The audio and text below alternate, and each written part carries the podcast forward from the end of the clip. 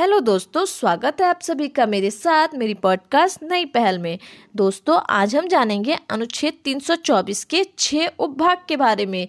जैसा कि हमने पहले ही जाना था कि अनुच्छेद 324 में भारतीय निर्वाचन आयोग की स्थापना, उसकी संरचना, हटाने की प्रक्रिया आदि की बात कही गई है। और इस पॉडकास्ट में हम अनुच्छेद तीन सौ चौबीस के छः उपभागों के बारे में पढ़ेंगे। तो आइए देखते हैं अनुच्छेद तीन सौ चौबीस का पहला उपभाग, जिसमें निर्वाचन आयोग की स्थापना और तथा संसद राज्य विधानमंडल चाहे वो विधानसभा हो या विधान परिषद, राष्ट्रपति, वो उपराष्ट्रपति के निर्वाचन हेतु निर्वाचन आयोग की बात कही गई है।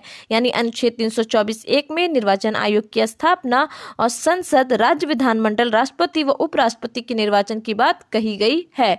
अनुच्छेद तीन सौ चौबीस दो में निर्वाचन आयोग की संरचना की बात कही गई है, जिसमें एक मुख्य निर्वाचन आयुक्त और राष्ट्रपति द्वारा अन्य आयुक्तों की नियुक्ति की जाती है।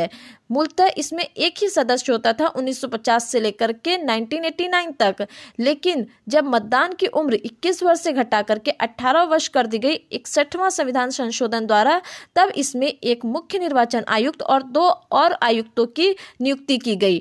परंतु 1990 में फिर इसे एक सदस्य कर करके केवल एक मुख्य निर्वाचन आयुक्त की नियुक्ति की गई। लेकिन फिर उन्नीस सौ तिरानवे में इसमें एक मुख्य निर्वाचन आयुक्त और दो आयुक्तों की नियुक्ति की गई। आयुक्तों की नियुक्ति राष्ट्रपति द्वारा की जाती है। अनुच्छेद तीन सौ चौबीस तीन में मुख्य निर्वाचन आयुक्त आयोग का अध्यक्ष होगा, ऐसी बात कही गई है। क्या कही गई है? अनुच्छेद तीन सौ चौबीस तीन में मुख्य निर्वाचन आयुक्त आयोग का अध्यक्ष होगा। अनुच्छेद तीन सौ चौबीस चार में राष्ट्रपति द्वारा निर्वाचन आयुक्त की सहायता हेतु प्रादेशिक आयुक्त यानी रीजनल कमिश्नर की नियुक्ति होती है। यानी अनुच्छेद तीन चार में राष्ट्रपति जो है, वो निर्वाचन आयुक्त की सहायता के लिए प्रादेशिक आयुक्त यानी रीजनल कमिश्नर की नियुक्ति करता है। अनुच्छेद तीन सौ में मुख्य निर्वाचन आयुक्त व अन्य आयुक्तों की सेवा शर्तें व पदावती राष्ट्रपति तय करते हैं और उन्हें वेतन जो होता है, वो सुप्रीम कोर्ट के न्यायाधीश के समान दी जाती है। पदावधि इनकी छः वर्ष या पैंसठ वर्ष होती है।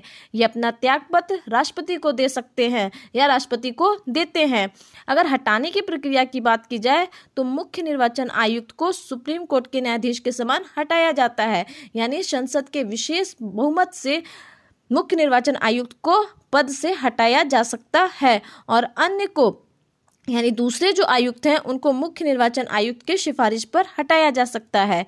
अनुच्छेद तीन सौ चौबीस छः में राष्ट्रपति, राज्यपाल, निर्वाचन आयोग को कर्मचारी उपलब्ध कराते हैं। यानी अनुच्छेद तीन सौ चौबीस छः में कहा गया है कि राष्ट्रपति या राज्यपाल निर्वाचन आयोग को कर्मचारी उपलब्ध कराएँगे। मिलते हैं दोस्तों अगली पॉडकास्ट में। तब तक के लिए धन्यवाद।